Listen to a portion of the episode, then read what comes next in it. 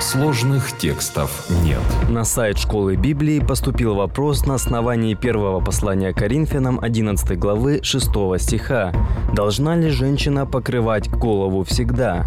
Отвечает пастор Андрей Бедратый. Проблема правильного понимания этого текста лежит в том, что толкователи зачастую упускают главную мысль отрывка, которую пытается донести апостол. Кроме того, главную мысль зачастую путают с наглядным примером – на который ссылается Павел для подтверждения своей главной мысли.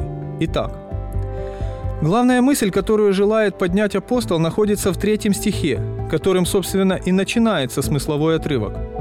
«Хочу также, чтобы вы знали, что всякому мужу глава Христос, жене глава муж, а Христу глава Бог». Первое послание Коринфянам, 11 глава, 3 стих. Павел решает проблему неподчинения жен мужьям – Поэтому он и напоминает, кто кому глава. Это есть главная мысль всего отрывка. И в этом заключается повеление апостола. Все остальное является только наглядным пособием для подтверждения этой мысли. В отличие от нашей, в отличие от нашей культуры, в семитской покрывает голову человек подчиненный. Это есть признаком подчинения. Поэтому Павел и говорит, «Не сама ли природа учит вас? Первое послание Коринфянам, 11 глава, 14 стих. Другими словами, здесь не нужно даже богословия. Просто посмотрите вокруг. Если мужчина растит волосы, то это позор. Также если и женщина стрижется, то это также позор.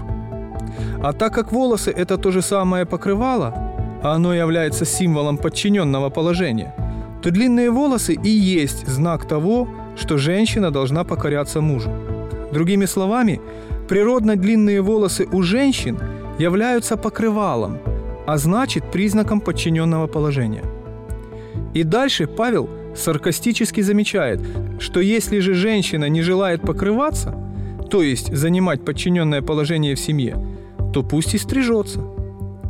Волосы, данные женщины вместо покрывала, были лишь наглядным пособием для Павла, чтобы объяснить главное повеление – женщина должна повиноваться мужу все.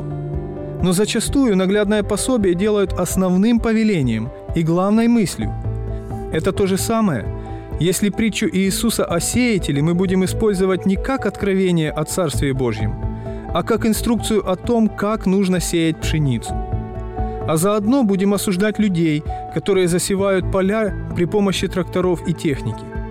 И это якобы на основании того, что в Библии написано бросать пшеницу рукой – с другой стороны, если женщина желает покрывать голову и считает, что тем она служит Богу, пусть делает так, как ей подсказывает совесть.